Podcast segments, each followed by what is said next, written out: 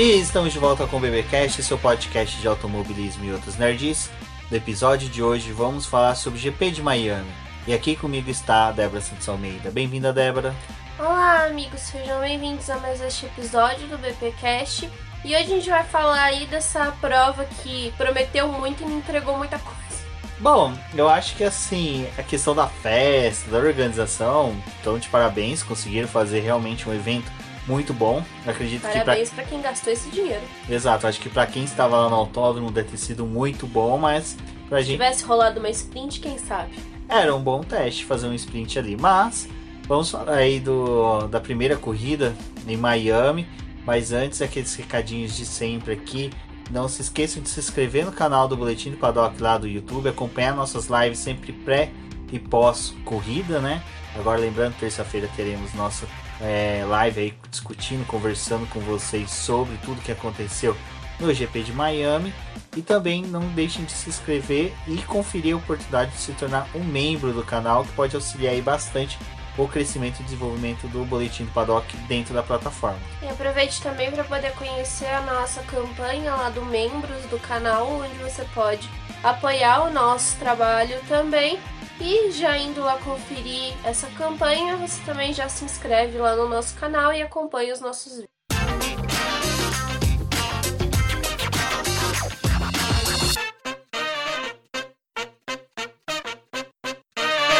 Bom, Débora, além disso, né, que a gente teve aí toda essa promessa, toda essa questão aí do GP de Miami, com Marina Falsa, com sereias, né, com tudo, Prainha falsa. com tudo que merecia. Vale a pena aí você conferir a nossa live pré-corrida, quinta-feira passada, em que a Denise compareceu no canal do YouTube do Boletim, onde a gente falou um pouquinho mais sobre toda essa estrutura, tudo isso foi criado lá em Miami. Mas antes da corrida, antes dos holofotes focarem nos carros na pista, a gente teve a discussão aí, né, da FIA que querendo, né, aplicar o rigor da lei, as regras ali, tá começando a pegar no pé dos pilotos em questões de vestimentas, né, que nem questão da cueca, se a gente chama, a gente já viu essa questão, também já discutimos sobre isso lá na Eprix, lá na Fórmula E, uma vez que o, o Lucas de Graça, né, chegou a ser até penalizado, salvo engano, por estar com uma vestimenta que não era apropriada. E agora a FIA tá pegando no pé na Fórmula 1 com isso e com joias também. E nisso, né, Lewis Hamilton e Sebastian Vettel se manifestou, outros pilotos também se manifestaram. A questão do Lewis Hamilton é mais por causa da- dos piercings. Ele tem um no nariz, por exemplo, que é um que é grudado. No- Eu não, eu não sou um conhecedor de piercings, mas acredito que deve ser algum desses piercings que são colocados até de modo cirúrgico e que a remoção é um pouco mais complicada, vai além do que desatar rachar igual um brinco. E o Sebastian Vettel também até tirou sarro ali utilizando uma vestimenta tipo Superman com a cueca para cima do macacão. Débora, isso daí foi uma coisa que tomou um pouco o cenário da Fórmula 1 na quinta e na sexta-feira, mais na sexta-feira, que até o Lewis Hamilton compareceu na coletiva de imprensa, cheios de relógios, correntes, anéis, para demonstrar que ele vai continuar utilizando, independente da vontade da FIA. Então, a questão, na verdade, ela está sendo discutida já desde o começo da temporada. A gente, como já reforçou, teve a troca dos diretores de prova, mas principalmente está sendo algo que o Newsweek está trazendo em vários eventos e durante os briefings com os pilotos. Ele vem reforçando essa regra. No último EPRIX que a gente teve em Mônaco, lá da Fórmula E, o Mitch Evans e o Pascal Verlaine, que também fazem uso de piercing, foram punidos. Eles receberam uma multa em dinheiro por estarem utilizando esses acessórios e aí também foi aplicada essa regra para que os pilotos não utilizem por causa da segurança. Também foi reforçado na Fórmula E. Na verdade, essa não é uma regra só da Fórmula 1 ou só da Fórmula E, é uma regra da FIA e que vale para todos os campeonatos de automobilismo que, né, tem essa regência da FIA. A gente tem que lembrar também, né, que a FIA, ela tá não só presente no automobilismo, mas também na nossa vida aí com os nossos carrinhos em casa. Então, obviamente, tem algumas coisas aí, algumas regras que acabam indo além. É, tá sendo muito discutido porque, ai, agora que estão pegando no pé dos pilotos, ou agora que introduziram isso, na verdade não, já é uma regra que tá no regulamento desde 2005, mas todo mundo cagava pra ela, né? Não fazia muita questão de respeitar, até porque não era cobrado. Acho que, tirando essa questão do Lucas de Graça, que foi uma polêmica ali com relação à, à vestimenta, os acessórios foram bem esquecidos nesses últimos anos. É uma coisa que eu e a Denise estávamos conversando na sexta-feira, quando toda essa polêmica estourou, foi que é, é aquela coisa, né? Depois de Abu Dhabi, as equipes e os pilotos reforçaram que queriam que as regras do campeonato ficassem mais claras e também né, as regras que acabam gerindo o esporte. Então, obviamente, esses diretores de prova que estão aí nesse momento tentando apagar o que aconteceu pós o Michael Masi, estão também tentando criar uma outra regência por parte deles. Regência ficou bonito, olha. E eles estão realmente, tipo, esmiuçando o regulamento. Então, o que vocês não cumpriam antes, vocês vão começar a cumprir agora. Enfim, é, eu e a Denise, a gente foi muito pelo lado que. Ah, bom, tem essa questão da segurança tem aquilo lá que eles acabaram levantando que, tipo, nem todas as joias, né? Dá pra você ir fazer um exame quando você, é, tipo, passa por uma ressonância, ressonância magnética. magnética. Obrigada, Rumi. É, esses exames que a gente, que é uma pessoa comum e você faz uso de piercing, vai lá e tem que retirar. A Denise também tava até falando que ela é, tem um, um negocinho no dente, que uma vez ela foi fazer um exame desse e também a médica falou: olha, se a gente tiver a imagem comprometida, você vai ter que ir no teu dentista para poder fazer remoção e repetir o exame. Então, assim, a gente sabe que na nossa vida esses objetos acabam afetando. E para os pilotos foi levantada a questão que, ah, dependendo do tipo de acidente, isso pode acabar entrando na pele, pode acabar é, evoluindo a lesão que o piloto teve. Então, todas essas coisas também está sendo pensado. O Vettel ele levantou, na verdade, a possibilidade de que ah, o Hamilton ele está sendo perseguido pela FIA, como já aconteceu outros episódios. Então, até ele falou: ah, vocês estão discutindo uma coisa que é desnecessária, sendo que a gente tem outras coisas em relação à categoria que deveria ser discutido, que é muito mais importante do que ficar cobrando os piercings dos pilotos. Obviamente, o Hamilton seria o piloto mais atingido porque é o que mais tem é, joias né, pelo corpo. Então, tá bem complicado, né? Porque acho que no fim de semana que eles mais queriam, tipo, ai, ah, vamos falar do GP de Miami, reforçaram essa polêmica e aí todo mundo foi para cima dos pilotos para poder saber a opinião boa parte ali do relato que a gente tem da coletiva de imprensa foi focado para poder saber o que, que os pilotos achavam sobre isso e se o Hamilton estava sendo perseguido ou não depois da fala que o Vettel deu. É, esse lance até de perseguição, eu não acho que é uma perseguição tão clara, mas eu simplesmente acho que é uma besteira esse negócio do piercing. Para mim é o seguinte, se não interfere no exame ou realmente o piloto quer usar, ele que use, sabe? É que nem até a própria Débora tweetou sobre isso, falou, ó, põe um documento lá em que o piloto se responsabiliza por qualquer coisa e taca de pau, não, não tem prosseguimento é, essa discussão mais. Concordo, é, tem tanta coisa mais importante na Fórmula 1, no automobilismo para se discutir. As pistas que eles correm, porque Jeddah já foi esquecida, né? É, então, é, tudo isso eu acho que é muito, muito superficial. Eu vou ser sincero, eu, na minha visão, eu acho que realmente tem um pouco de perseguição, porque até mesmo, até a Débora citou agora Jeddah, lá na Arábia Saudita, o filme do Doutor Estranho foi proibido, porque existia uma menção de que a personagem América Chaves era uma personagem homossexual, porque eu assisti o filme e, tipo assim, em nenhum momento você percebe que seja. Tudo bem, ela tem duas mães, mas isso dane-se. Quantas famílias são duas mães e ninguém interfere em nada. E simplesmente só porque ela tem um bottom da bandeira LGBTQ+. E você vê, só por causa de um bottom cancelaram o filme. Então, assim, eu até falei pra Débora, falei, olha, eu acho que esse negócio até do piercing realmente é uma perseguição, brincos é uma perseguição porque lá na Arábia Saudita, nesses países do Oriente Médio, não é permitido o homem ter, não é vista com uma boa é, influência para a família tradicional árabe. E isso, para mim, tem um tom de um pouco querendo dar um basta nisso do, dos pilotos que correm lá. além disso, uh, eu vi muita gente falando que os médicos deram opinião e alguns não estou desfazendo a opinião médica, lógico, eu não sou, eu não sei fazer, eu não sei dosar de pirona na colher para beber, quanto mais criticar, mas eu vi muitos falando assim, ah, é, corre o risco de na hora da ressonância magnética perder tempo para tirar um, um piercing. Cara, o equipamento da ressonância magnética não fica nem no autódromo. O piloto tem que ser removido do carro, levado de ambulância até o helicóptero, do helicóptero até o hospital, do hospital ainda tem tudo ali. Tem tempo de sobra para tirar um piercing, sabe? Ah, mas o piercing pode influenciar. Tá, o próprio Lewis Hamilton comentou que o piercing que ele tem no nariz é de titânio, é um, material que não influencia na ressonância magnética, e, então isso não, não interferiria. Eu vi o pessoal falando, ah, mas o piercing pode afundar com impacto.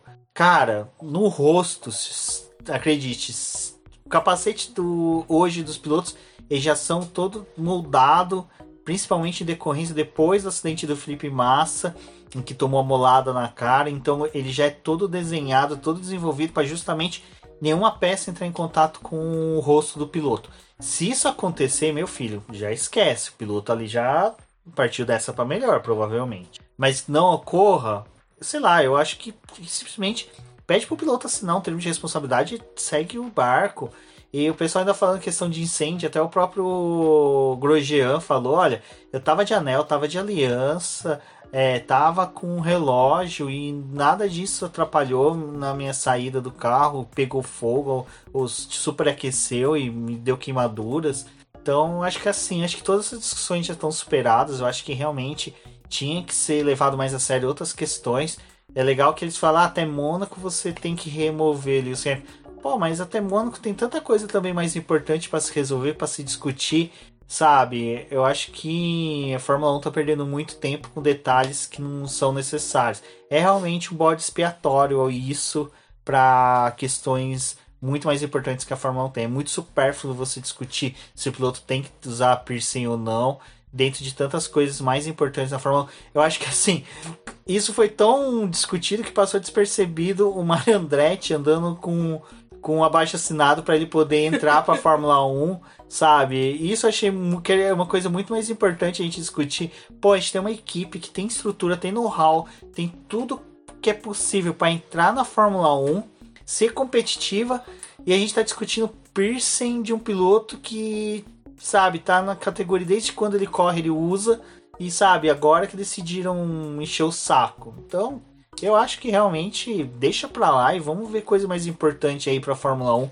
do que simplesmente discutir piercing de piloto. É, eu acho que se isso fosse se estender por mais alguns GPs e ficarem com essa discussão, talvez seja melhor ir por esse lado de, ah, então cada um assina teu termo aqui de responsabilidade e faz o que bem quiser, né? Eu até tava lembrando que eu não sei mais se isso acontece, mas o Vettel, pelo menos na época que ele tava na Red Bull e na época que ele estava na Ferrari, ele corria com uma medalhinha na sapatilha, que era preso, uma medalhinha acho que era de São Jorge, se não me engano. E ele também tinha um porquinho de por... um porquinho de porco, um porquinho de ouro que ele levava no bolso lá do, do macacão.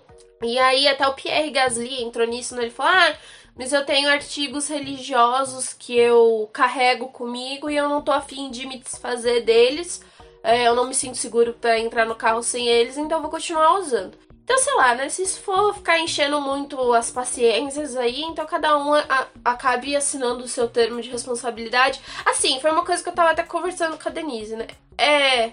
É meio besta ficar discutindo isso, mas assim, se acontece alguma coisa e aí no fim das contas vem um laudo aí que nem o, sei lá, do Grosjean, que foi todo detalhado, e aí falam que, ai, fulano, não sei o que, teve um agravamento da queimadura ou qualquer outra coisa por conta disso que ele tava usando, aí vão pegar no pé da, da FIA, né, e falar, ai, mas tinha essa regra que nunca foi discutida. É, vamos ver o que acontece, né? Porque vai, sempre vai ter os dois lados que um vai acabar ficando mais irritado com o que tá acontecendo, mas se essa for a melhor opção, que talvez assinem um termo. É, e aí tá tá falando, ai, mas se eles começarem a assinar termo de responsabilidade com relação a isso, aí cada um vai querer fazer o que bem entende no carro. Também não é assim, né? É uma questão muito pontual que estourou agora. Tipo, ninguém vai sair correndo com o carro sem usar o cinto de segurança, sem usar todos os outros equipamentos que são necessários.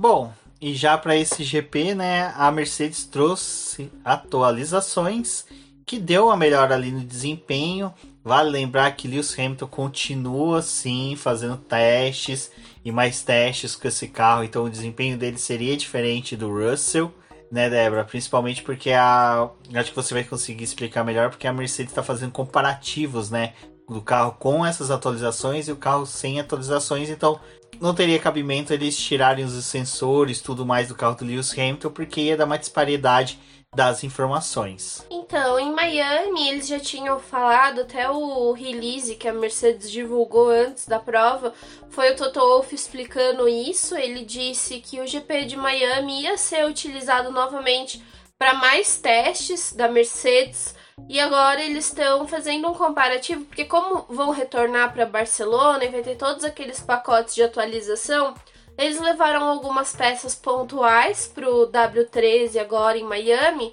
porque essa pista também tem algumas características que lembra um pouco Barcelona e tem umas outras combinações de pistas que também são chave no campeonato. Então, eles utilizaram essa pista aí para poder fazer alguns comparativos. Barcelona, a gente viu ali na pré-temporada que eles estavam com um carro completamente diferente do que eles acabaram utilizando lá no Bahrein.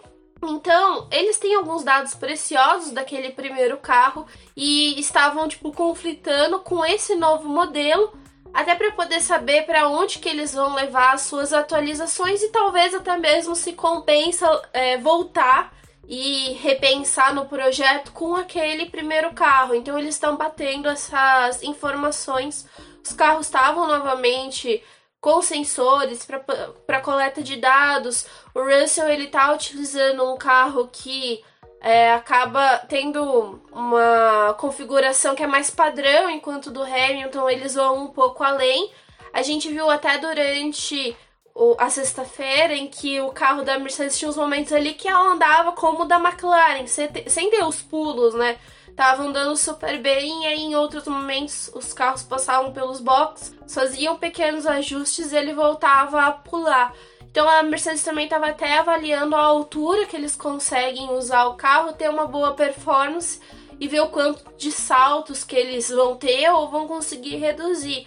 Isso é muito importante porque agora eles têm 15 dias até Barcelona, então novamente vai voltar esse carro para a fábrica e eles vão conflitar os dados e fazer mais algumas análises no túnel de vento. Então esse GP também era aquele GP teste conseguindo bons resultados, como foi o que eles conseguiram na corrida, foi muito positivo, mas é, realmente esse não é o foco. Bom, enquanto que a Mercedes conseguia dar uma melhorada, né? Max Verstappen passar por aqueles problemas que tiraram ele de corridas passadas, que é de superaquecimento. Esse carro da Red Bull realmente parece que tá exigindo bastante dos motores Honda, e sim, eu vou continuar chamando motores Honda porque são os motores da Honda, o que levou né, o Max Verstappen a ficar fora aí de alguns treinos livres, principalmente na sexta. Uh, Débora, é meio complicado, né? Parece que a Red Bull continua andando, pisando em ovos, principalmente com esses motores. Tem que ficar dosando ali potência, principalmente nos treinos. Se acertou pro resto de final de semana, mas isso prejudicou bastante o Max Verstappen conhecer a pista, né? O Verstappen até na sexta-feira ele deu uma surtada. Ele falou: não sei como é que vocês querem que eu aprenda essa pista. Se toda hora eu tenho que voltar pros boxes. Ele voltou pros boxes não saiu mais, né? Porque teve problema de novo. O superaquecimento é uma coisa que tá levando a, Red Bull a consumir um pouco de tempo dela para poder compreender o que, que tá acontecendo com o carro e aí a gente tinha o Pérez conseguindo andar e fazer a coleta de dados, enquanto o Verstappen, que é o que tá brigando ali com o Charles Leclerc, não conseguiu andar. Até no segundo treino livre, ele foi para poder dar uma volta e começou a reclamar que o carro estava muito é, pesado e precisou voltar para os boxes. E aí depois até o Marco falou: Ah, é um problema hidráulico, né? Essa temporada tá sendo assim: tudo é problema hidráulico e problema mecânico. Ninguém explica absolutamente nada, só finge que tá tudo certo. Mas realmente isso tomou tempo da Red Bull. E enquanto estavam ali tendo essa questão com o Verstappen a Mercedes estavam dando melhor, tava até a gente teve o Russell liderando o segundo treino livre, então a gente teve essa diferença aí entre esses dois times. E não tem muito nem o que acrescentar da própria Ferrari, né? A Ferrari estava andando tranquila, fazendo ali suas análises, até que Carlos Sainz precisa fazer a performance dele do fim de semana e bater o carro. É, essa batida do Carlos Sainz foi forte, né, a ponto dele machucar o pescoço. E é aí que surgiu, né? Em que a Ferrari relatou, o próprio Sainz pediu, né? Que ali fosse revista segurança e que fosse colocado um soft wall, uma barreira de pneus, alguma coisa para amenizar, né? A pancada. E é aí que eu falo. Enquanto que eles estavam discutindo se ou não, algo que era muito mais importante e que era vital ser observado era a questão desse muro. E que a gente já pode entrar no sábado, né, Débora? Que o Ocon ficou fora da classificação em decorrência de uma batida no mesmo local que foi forte. Mais forte. Mais hein? forte até. A única diferença é que é a, a energia foi dispersada porque o carro meio que foi se arrastando junto ao muro. Mas, novamente, né, um acidente forte em que simplesmente a FIA se fez de boba e não, não quis nem, sabe, dar ouvidos ao que os pilotos estavam relatando o álbum se manifestou, outros pilotos também se manifestaram quanto a essa questão de que, olha, é algo de segurança e vocês tinham que estar prestando atenção sobre isso. É, então essa pista é um pouco problemática, né? Não foi só essa batida do Ocon, mas também a gente teve vários pilotos é, encostando no, no muro de contenção ali depois daquela chicane que eles fizeram. É um circuito que, assim como o Jeddah, acredito que vai precisar passar por uma revisão para poder ter uma próxima corrida por lá. É um circuito de rua, a gente compreende a dificuldade, às vezes, de fazer algumas pequenas manutenções, mas da forma como tá, os pilotos relataram bastante que era muito complicado guiar nesse circuito, principalmente na parte sinuosa. Porque por mais que a gente tenha as características de rua, é, ninguém tá querendo acertar o carro ali e acabar, né, prejudicando o fim de semana ou até tendo algum problema físico. Então é um circuito que com certeza assim vão precisar fazer uma análise, fora que durante de quinta para sexta tiveram que fazer um recapeamento na pista. De sexta para sábado fizeram outro recapeamento na pista porque é, de quinta para sexta, só do safety car tá andando na pista para fazer volta de verificação, porque isso é muito padrão, né? Eles fazem volta de verificação para poder ver se o circuito tá certo, se tem algum problema ali. E aí, só com essa passagem dos carros já começou a abrir o, o asfalto e eles tiveram que fazer alguns recapeamentos pontuais. Na sexta-feira, como teve bastante atividade, não foi só a Fórmula 1 e a W Series que andaram, a gente também teve a Porsche dando algumas voltas, aí voltou até outras rachaduras no asfalto. Realmente, assim, tipo, o que gastaram em dinheiro de atração, o circuito ficou devendo bastante. É, eu acho que o revestimento ali da Marina Falsa tava bem melhor do que a do asfalto, né? E o pessoal. Tava? Até... Você viu até um iPhone boiando? eu não vi.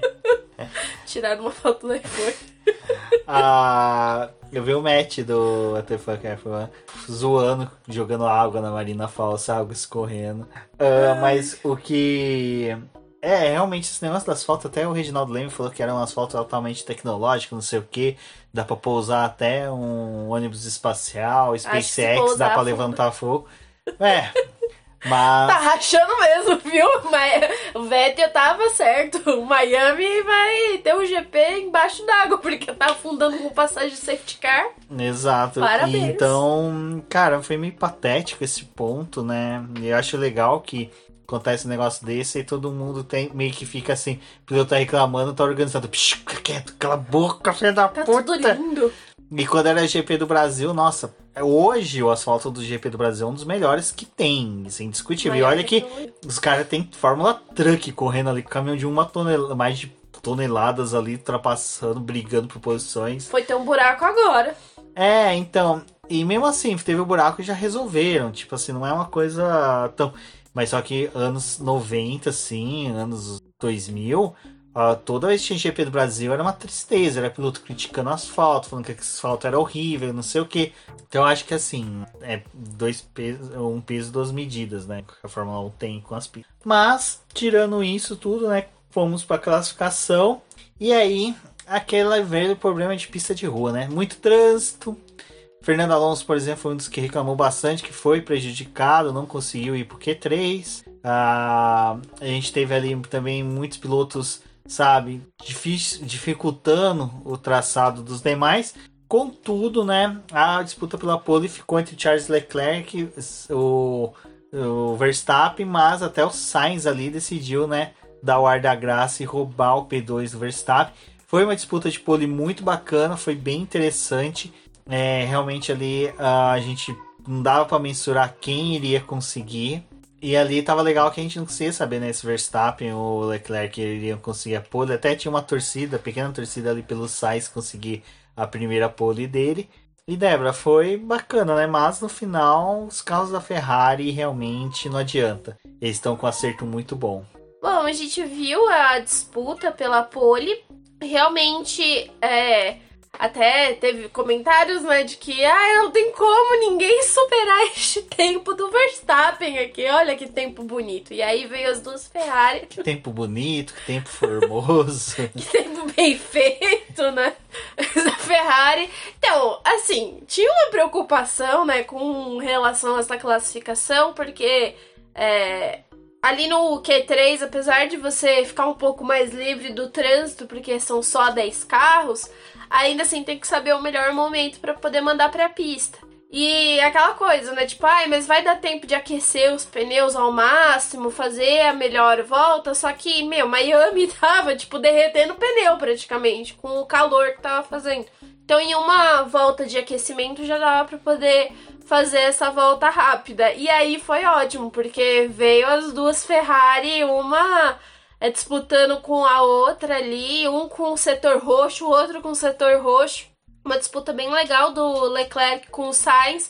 Até fico um pouco preocupada quando colocam as câmeras nos carros da Ferrari, porque é melhor não colocar, gente. Vai filmar outra pessoa, entendeu? Que tá fazendo volta rápida. Mas eles fecharam ali os tempos e o, o Verstappen, né? Ele acabou er cometendo um errinho ali na volta dele, comprometeu o tempo e depois ele acabou abortando porque já não tinha mais o que fazer.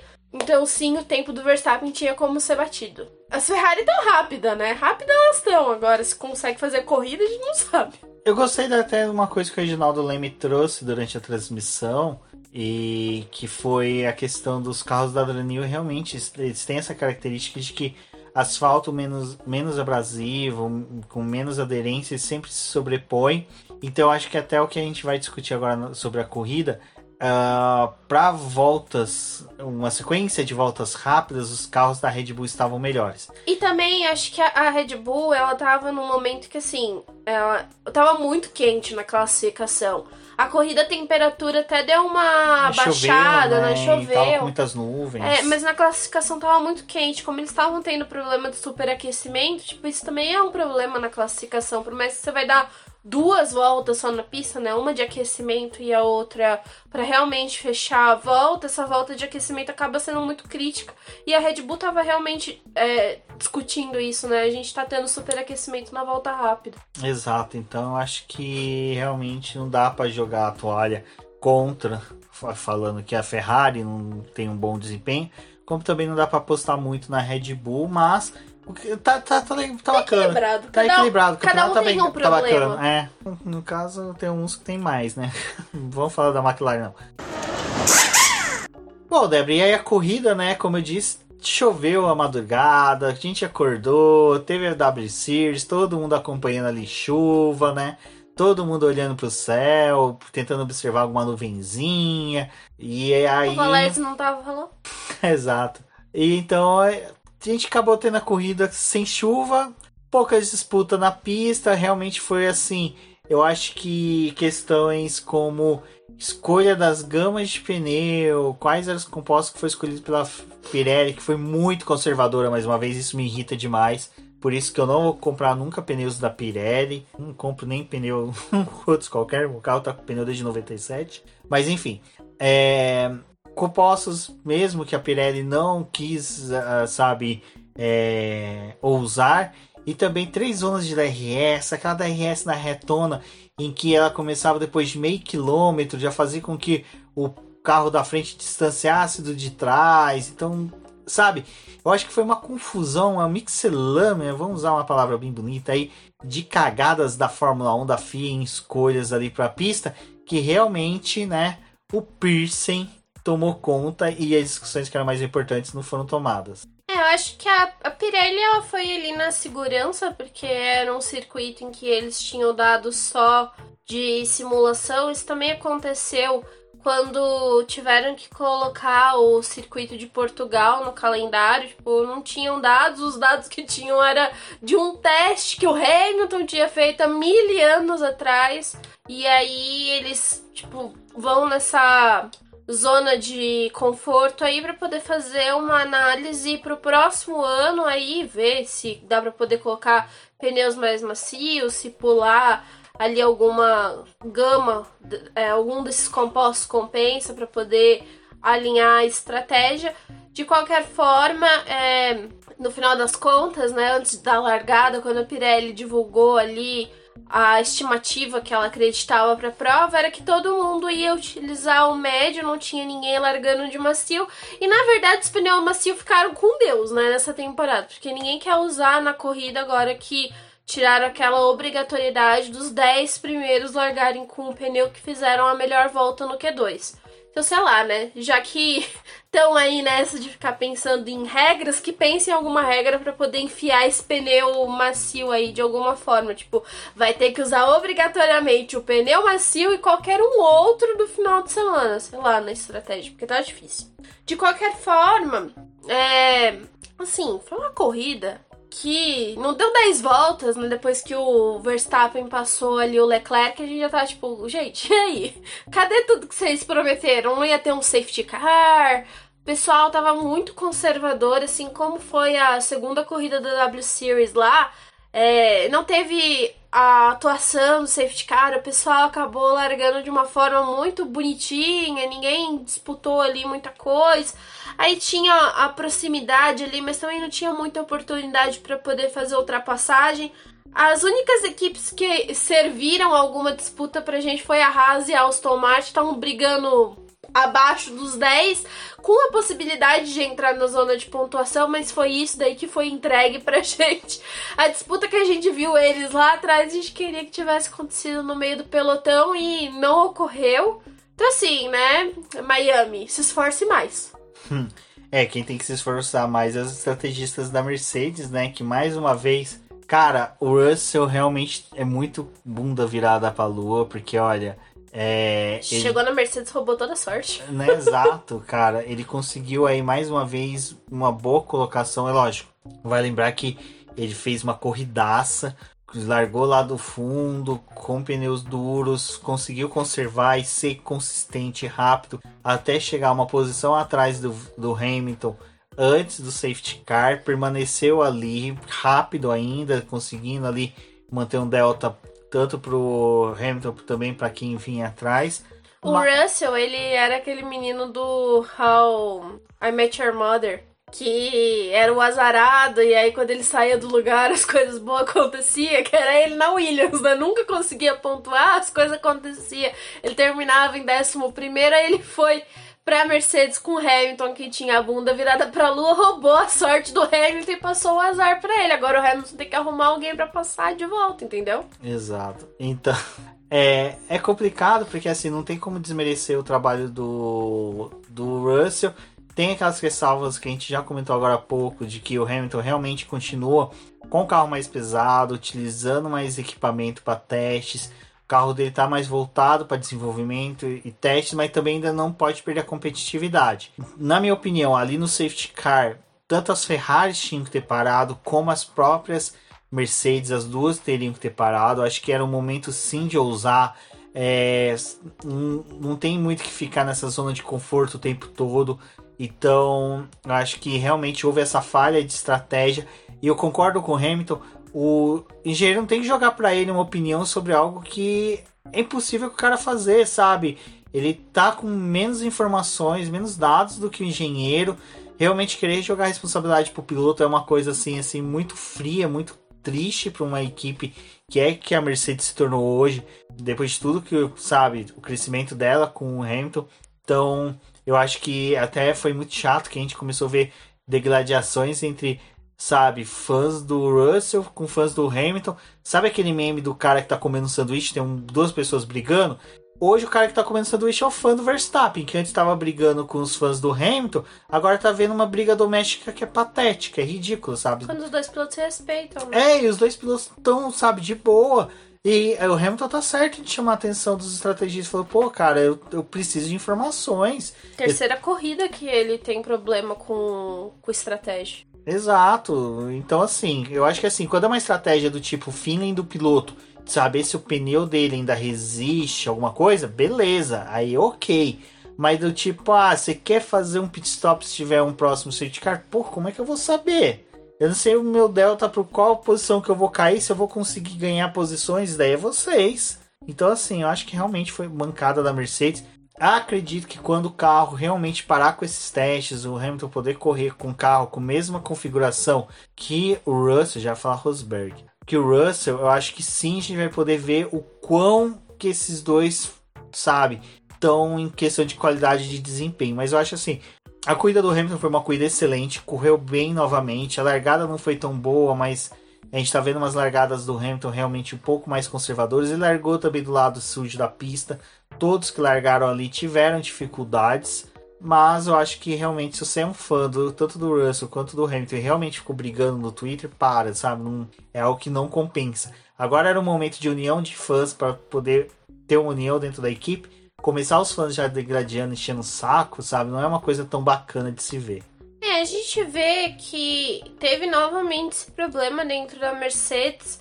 E assim, o Bono, até ano passado a gente elogiava bastante o relacionamento dele com o Hamilton e né, porque tava ali como engenheiro e ajudando ele a gerir questão de pneu. A gente teve até ano passado, tipo, é, o próprio feeling do Hamilton em questão de troca de pneu sendo levado em consideração, mas teve outros momentos também que a equipe bateu o pé e falou: não, a gente tem que parar, tipo, não é uma decisão sua, a gente tá, tem mais dados aqui e vamos parar de qualquer forma. Não o GP da Turquia, né? É, tipo, é um. É, e aí parece que eles esqueceram absolutamente tudo que fizeram ano passado para esse ano. É, olhando pelos dados assim que a gente tem de lifetime, essas coisas.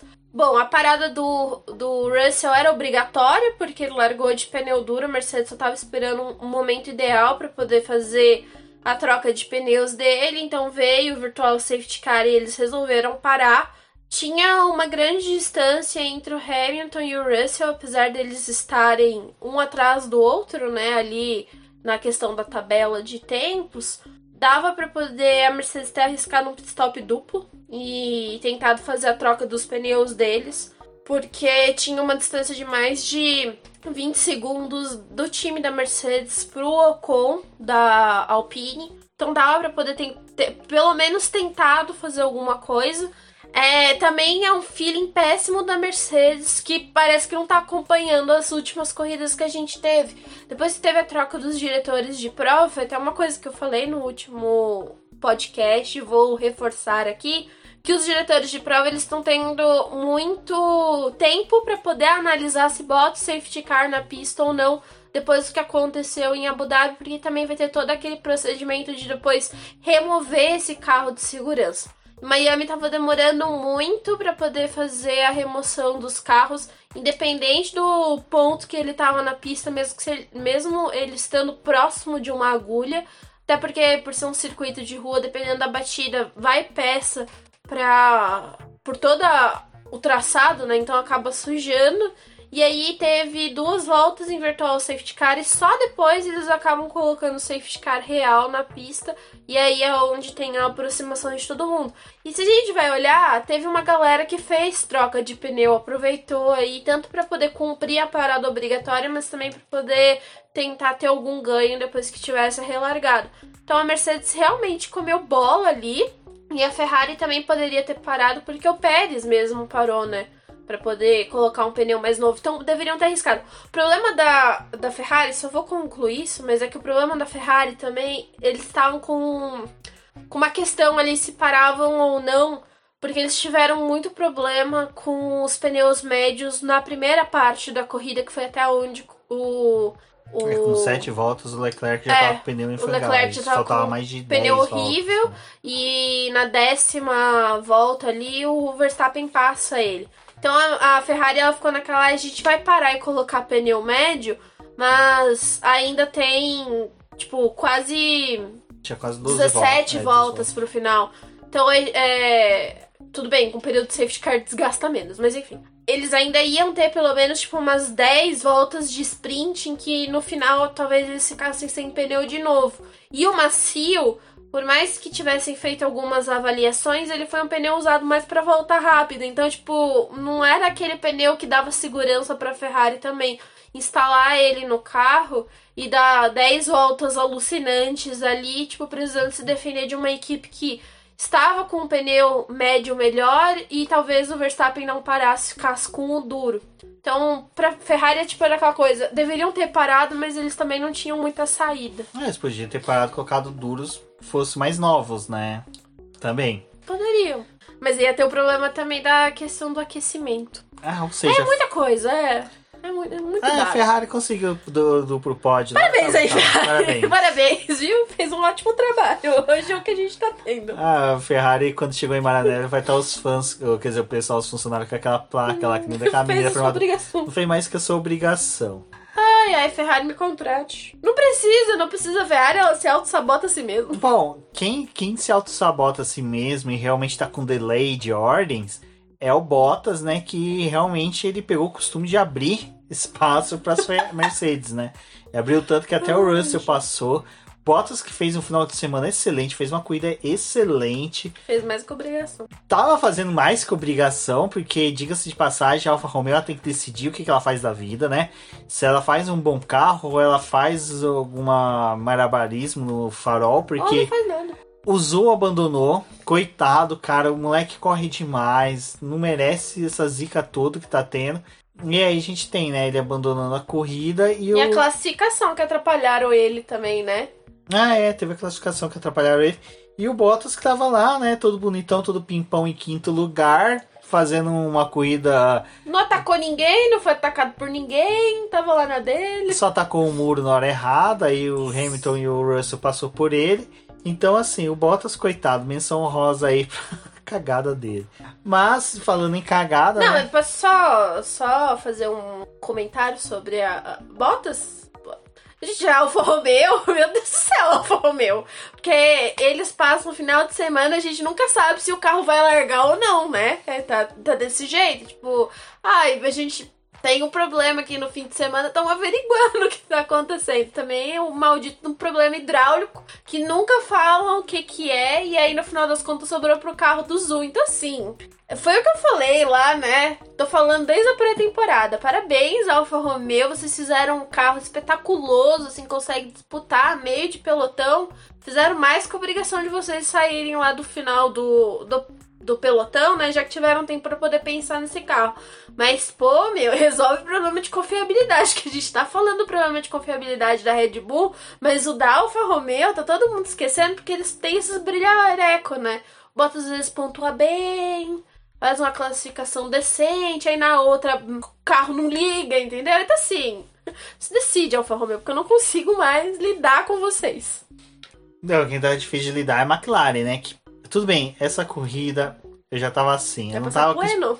Não, eu já tava sem nenhuma expectativa. Falei na live, falei, olha, Eu achava Não, que vou- ia bem. não Eu vou achava. criticar o Richard se acontecer alguma coisa. Também não vou com expectativa com a questão do Lando. Fiz o certo, realmente. A corrida ali toda eu tava assim de boa, sabe? De boaça. Mas na hora que o Gasly me acertou o Lando Norris. Olha, Gasly. Eu não tô disputando nada por nada. Não, a questão é o cara voltar pra pista, tá com o Lando Norris a mais de meio metro pra frente dele, o cara me dá uma guinada pro lado, pra Ele não dentro. tava conseguindo guiar o carro, né? Mas assim, se não tá conseguindo, tivesse Chega mais- né? Não, mas chega mais pra fora da pista possível. Não fica no meio. Tipo, cara, Eu achei desculpa. vacilo dele ali. Foi vacilo demais, sabe? E foi um acidente assim feio, não teve uma proporção Poderia ter maior. pior. Poderia ter sido bem pior, Lando. Se o Lando tivesse batido igual o Spa, Então, sorte que o Lando não bateu no muro, senão ele ia ricochetear, voltar pro Putz. meio da pista e aí era pior. Então, assim, cara, eu acho que foi uma pena, sabe? Pô, pro Lando, pra McLaren, que, que realmente investiu nesse final de semana. Eu acho que foi um final de semana. Tinha até arquibancada própria da McLaren, né? Sabe? Uma coisa muito monstruosa. nossa, as paradas deles foram bem zoadas. Mas a McLaren realmente. É assim, eu acho que quando a McLaren investe muito no final de semana, ela não se dá bem, sabe? Tipo, Silverstone, às vezes tem umas, umas etapas em Silverstone na Inglaterra que a McLaren quer fazer uma coisinha melhor assim. Etapa que eles vão sem expectativa nenhuma, ela se dá bem. Tipo a Austrália. Foi sem expectativa nenhuma, deu bem. Então, agora realmente foco para Barcelona e torcer para lá eles se encontrarem e fazer um bom final de semana. Essa pista eu até achei que a McLaren ia bem pelos dois primeiros setores da pista. O terceiro não, porque tinha muita curva de baixa e o carro deles realmente tem vários problemas. Mas do jeito que foi, assim, eu não, não esperava. E eles faziam as paradas e o grid tava muito perto. Eles caíram lá pra trás e ficou, né? Tipo, não conseguiam evoluir, tipo, chegar em disputa. Foi uma corrida bem ruim da McLaren.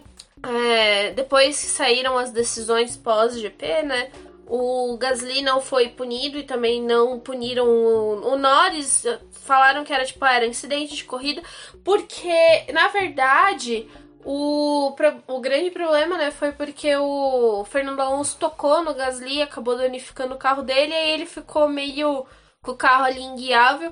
Mas eu acho que, tipo, ah, já que tava numa condição tão ruim, tinha tomado a batida do Alonso, talvez era melhor ter procurado um ponto da pista e abandonado, sabe? Porque é, por ser um circuito de rua foi meio perigoso a forma como o Gasly voltou pra pista, né? Tipo, não só pela batida que ele deu no Norris, mas também outro carro poderia ter acertado o próprio Norris, ou ele, né, tá- estando mais lento na pista. Tipo, tem uma batida de outro carro na traseira dele, a gente já viu que tem umas coisas que acontecem na, na categoria assim, que é bem perigoso. Bom, tirando isso, acho que realmente para a McLaren não tem muito o que fazer, só realmente focar agora para o final de semana em Barcelona. Quem não teve muito o que fazer foi a Aston Martin e a Haas, porque assim, a gente via assim, tipo, Mick Schumacher chegava no top 10, Magnussen chegava, depois eles caíam lá pro fundo, voltavam, e ficaram uma disputa ali com os carros da Aston Martin, que largaram do pit, do pit lane porque tiveram problemas de combustível, não da dosagem, mas da temperatura deles dentro do carro. Imagina se não tivesse acontecido isso, né? O carro da Martin parecia que tava até bonzinho Não, pra essa o- pista. esse final de semana Aston Martin estavam bem, não estavam ruins, sabe? Até na hora que teve essa largada do pit lane, eu fiquei assim, pô, pena, né? Os dois carros pareciam que ia ter um bom rendimento. Mas teve até ali um encontro, a batida entre o Mick Schumacher e o Vettel. Eu acho que assim, cara, eu- sabe aquela sensação de que você vê que é uma batida do tipo assim, os pilotos já estavam cansados, a corrida já estava cansativa. Eu acho que já tava, sabe, naquele esgotamento do cara já não, não querer mais, porque foi uma batida tão xoxa, tão besta. Então, assim, foi uma pena pro Mick Schumacher, pro Vettel, eh, o pessoal, ai, a amizade vai abalar, não sei o que, não vai. Tipo, é uma coisa que, que os dois vão conversar de boa, é um aprendizado também pro Mick. Às vezes o Vettel realmente não viu o Mick Schumacher, acontece, sabe? E- Incidente total de corrida. E o Mick ele foi instruído pelo, pelo Magnussen. Não pela questão da batida, né? Até porque o Magnussen também foi punido, mas é, ali na, antes da largada, o Magnussen estava até conversando com, o- com o Schumacher, né? De como que ia ser a largada e, tipo, a, a corrida pra eles. É, eles tiveram uma largada bem interessante, mas assim, fatalidade, né? Aconteceu. E tava eles estavam tão próximos ali, todo mundo usando DRS, que acabou acontecendo aquela batida. Eu acho que eles vão conversar sobre isso. Tipo, é que assim, é ruim porque a Aston Martin ela tá precisando pontuar. A Haas provavelmente ela vai pontuar esse ano com mais facilidade do que os carros da, da Aston Martin. Então, pra eles, tipo, terem largado lá do fundo e ter se aproveitado para poder escalar pelotão, é, por mais que fosse, tipo, um ou dois pontos, era bem importante pro, é. pro Vettel ter esses pontos e pro próprio Mick, né, que ainda não pontuou na categoria. Então, tipo, era o final de semana pros dois estarem no top 10. E aí acabou acontecendo isso. Então foi chatinho. E os dois estavam à frente do Ocon. Dificilmente o Ocon conseguiria ultrapassagem sobre os dois, pelo que estava desenrolando a corrida. E o Ocon acabou pontuando, teve a penalização ao Alonso, né? Então, provavelmente os dois estariam no top 10, ou até mesmo o Mick estaria naquela batida de trave de estar ali no 11, que para ele seria bem animador, principalmente pro desempenho que ele estava tendo durante o ano, muito sendo, sendo muito questionado. Mas isso que a Débora falou foi muito legal na transmissão que a F1 TV estava fazendo, mostrando né, o Magnussen conversando com o Mick Schumacher, até ele, o Magnussen dá um espalha nos jornalistas que quiseram entrevistar os dois Tipo, ó, a gente tá batendo papo aqui sobre a corrida. Não, eles queriam pegar o que eles estavam falando sobre o, o, o, antes da corrida, porque não pode entrevistar ali naquela é, hora. Então é, é bem complicado esse acidente, mas eu acho que vida que segue, é coisa normal de acontecer. O Ocon, como a gente falou, né, não fez o classificatório. Fez uma corrida discreta, mas assim, uma corrida discreta que pontuou tá na frente do Alonso no campeonato de pilotos, mas Passou isso. o Alonso na última volta. É, mas isso se dá muito ao Alonso ter tido quebras até mesmo. Eu acho que a corrida do Alonso também não foi uma corrida ruim. É que o Alonso realmente é muito agressivo e realmente teve ali alguns problemas durante a corrida. Duas penalizações, uma por toque e a outra por ter ganhado vantagem. Então ele perdeu 10 segundos e também foi por isso que ele é, perdeu posição no grid. Mas também é aquela coisa, né? Foi outro final de semana em que a Alpine começou com aquela, tipo, ah, a gente não sabe se a gente vai pontuar e tinha conseguido colocar os dois carros no top 10, se aproveitando da batida do, do Schumacher com o Vettel. Então, também foi um resultado assim positivo para a Alpine, porque eles estão nessa mistura, né, com a Haas, com a AlphaTauri, então tem que ficar negociando ali aquelas últimas posições do top 10 para ver quem pontua. E até é interessante ver que eles se aproveitaram disso, porque a AlphaTauri começou numa classificação muito forte. Os dois carros estavam no top 10 e nenhum dos dois pontuou, porque o Gasly teve esse problema e o Tsunoda, meu Deus, a largada do Tsunoda foi de ré. Não, ah, depois ele teve uma boa corrida, né? Engraçado, o Tsunoda até que teve uma corridinha de recuperação, mas aquela corrida mambeme. Ah, Agora, outro destaque antes de falarmos da Ferrari e do Verstappen foi o álbum, né? Que novamente, o álbum pica-pau, né? Com aquele topetezinho vermelho ali, correu muito bem, fez uma excelente corrida. Também vale menção honrosa ao Latifi, que até que enfim, né? Não bateu, não causou nada, tava ali. Parece que colocaram aquela pilha Duracell ali, o cara tá rendendo, tá parecendo aqueles coelhinhos da propaganda Duracell, que fica todo animadinho, batendo palminha ali. Então acho que a corrida da Williams foi uma corrida boa com os dois carros. O Latifi entregou o que realmente ele entregaria normal. E o Albon tava andando muito forte durante o fim de semana. Ele tava realmente fazendo um bom trabalho. E a gente esperava até um resultado dele melhor na classificação, mas a Williams, né, brigando com outros carros. E a cada vez que a gente vê a Williams na pista, ela tá faltando um pedaço ali da tinta dela, porque eles estão realmente tentando eliminar todo o peso possível. Então, para Williams foi bom tudo que aconteceu nessa corrida. O Albon conseguiu aí mais alguns pontinhos, o que mais dois pontos, né, o que fez a Williams e agora para três pontos e tá separada por três pontos da Aston Martin. Então, vamos ver o que eles conseguem fazer. O Latifi, acho que tá todo mundo já sem esperança, né? Tá difícil pro Latifi. Dando de uma forma bem complicada na pista, assim, com muita distância pro companheiro de equipe. E o álbum ele tá tentando se superar cada vez mais. A Williams tá torcendo para cair um patrocinador que seja pintura toda preta no carro. Acho que ela vai se juntar com. Como é que é o nome Rich Energy. Com a Rich Energy, porque daí pode ter um carro todo preto, só com, só com a fitinha só dourada. com a fitinha dourada pra poder eliminar peso, né? Fica a dica. Bom, e aí a gente teve, né, Ferrari versus Red Bull. Eu acho que a Ferrari entregou mais do que a Red Bull, porque o que o Verstappen entregou ali é, é fator Verstappen, é fator de piloto realmente que é fora do comum. Uh, realmente a Ferrari ela estava na zona de que ela fica ali mesmo, não sairia daquilo. Então a corrida da, da Ferrari foi uma corrida interessante, foi uma corrida boa, não foi ruim. Realmente eu acho que ali, na questão que eu falo que ela teria que ter parado, ela teria que ter tido uma ousadia, algo tentar algo a mais, que não fosse para pneus médios, fosse para pneus um pouco mais duros, quer dizer, pneus macios, fosse para pneus médios ou um pouco duros. Médio não funciona. É. Gente, eu sou péssimo para decorar essas gamas. É mais fácil eu falar as cores. Não fosse para pneu amarelo, fosse para pneu branco e assim pudesse tentar algo diferente, mas é como até o Will Mesquita falou no grupo de apoiadores, realmente não tem como a gente prever muito bem o que aconteceria um pós um pit stop. E do Verstappen é aquela coisa, né? O moleque brilhou da forma que se espera de um piloto que ganha o título, né? Entregando, fazendo uma corrida boa, uma corrida consistente. É o cara que já sabe que, mesmo largando depois das Ferraris, é só aguardar a degradação dos pneus dos carros da Ferrari para poder atacar. É uma coisa que a Ferrari tem que começar a pensar para as próximas corridas, porque é algo que já ficou manjado.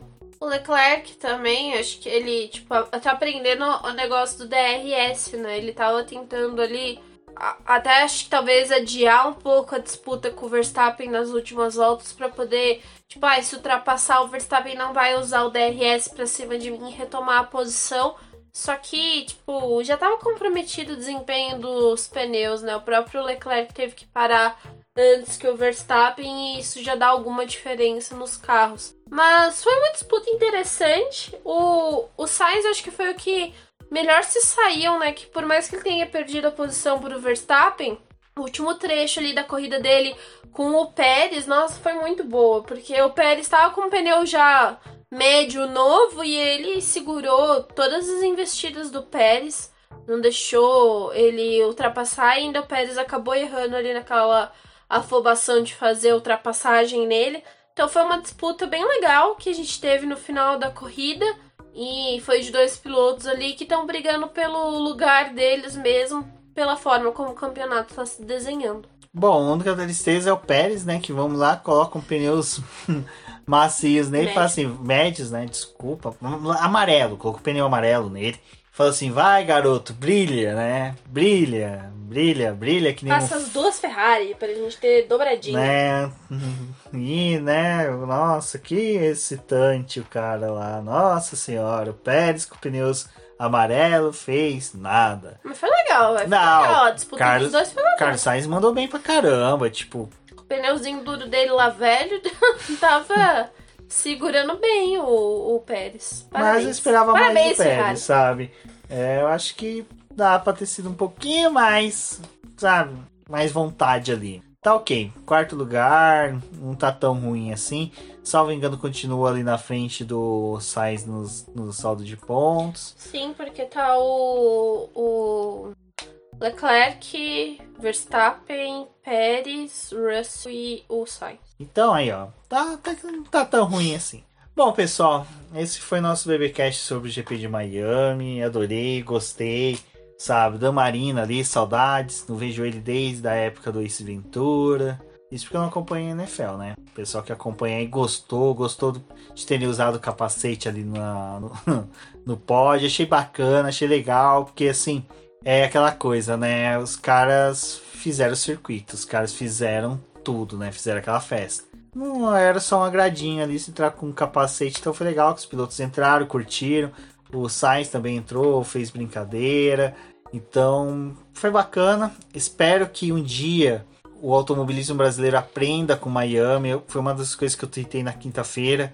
O que foi o GP de Miami esse final de semana era para ter sido um possível GP do Rio se tudo fosse muito bem organizado, se no Brasil fosse um país aí que fosse direito, né? Então, aquele uma tristeza ver lá o Parque Olímpico abandonado, onde você poderia ter uma pista com uma marina verdadeira, com uma estrutura bonita, enfim. É essa a nossa crítica, vale nossa reflexão aí para as eleições desse ano. É isso, pessoal. Eu sou o Rubem GP Neto, um forte abraço e até a próxima. Obrigada a todo mundo que escutou o nosso programa. Apareça lá na live na terça-feira às 8h20 da noite e até uma próxima.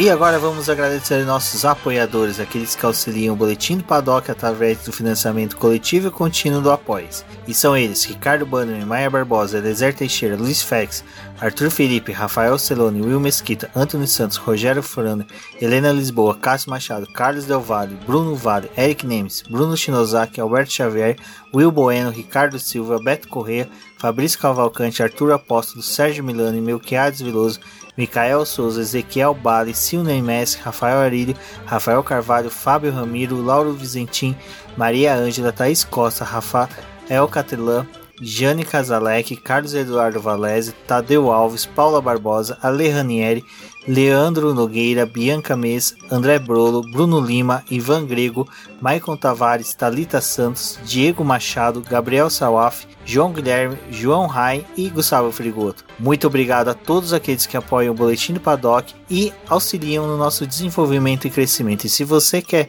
apoiar também o Boletim do Paddock, entre em contato com a gente através dos nossos perfis oficiais ou acesse o link apoia-se.com barra Boletim do Paddock e lá você terá as opções de apoio ao Boletim do Paddock. Um forte abraço e obrigado! Isso é tudo, pessoal!